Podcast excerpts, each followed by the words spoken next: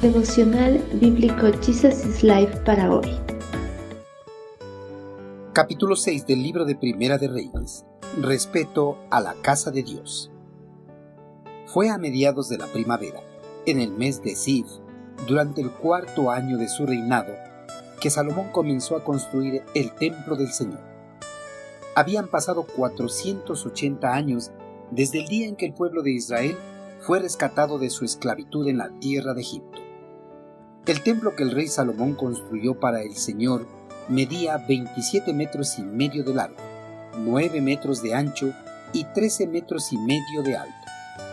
Terminaron de construir todo el edificio hasta los últimos detalles a mediados del otoño, en el mes de Bul, a los 11 años de su reinado. Así que la construcción del templo duró 7 años.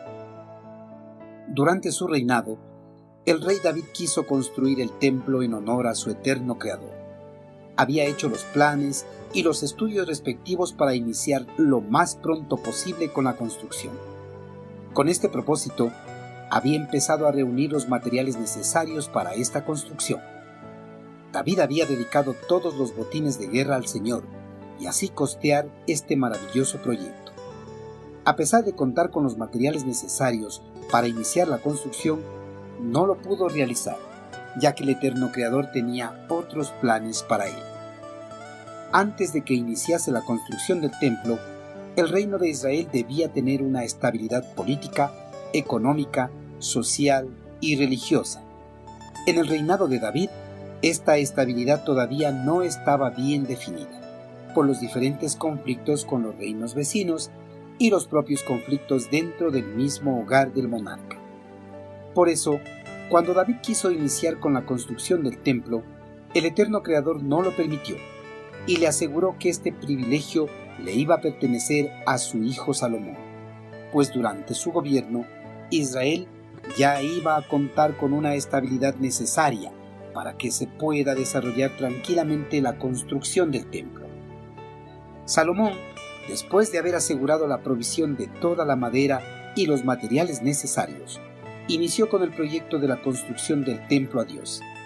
Esta construcción se inició a mediados de la primavera, en el mes de Sib, durante el cuarto año de su reinado, a 480 años después que el eterno Creador había rescatado a su pueblo de la esclavitud en Egipto. Esta construcción medía 27 metros y medio de largo, 9 metros de ancho y 13 metros y medio de alto. El templo de Jerusalén quedaba ubicado en el monte Moriah, en el mismo lugar donde Abraham había ofrecido a su hijo Isaac hacía muchos años antes de que existieran rasgos de la futura nación hebrea.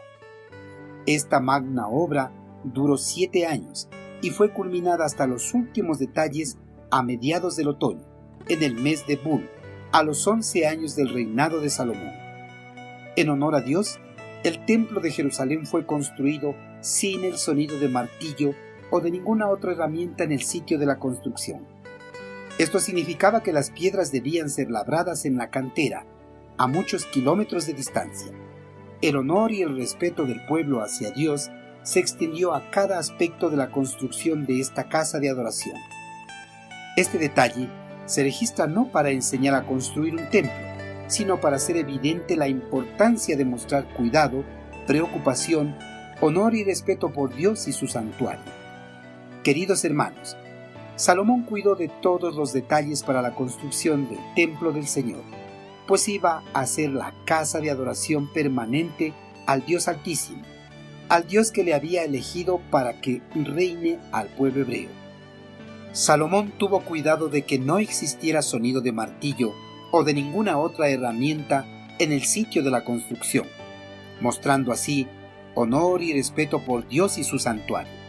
Hermanos, no debemos causar escándalos o controversias dentro del templo, pues ese lugar es el que el eterno Creador ha escogido para que sus hijos se reúnan para honrar y glorificar su santo nombre. Es por eso que en todo momento debemos mostrar respeto por la casa de adoración a nuestro amado Creador.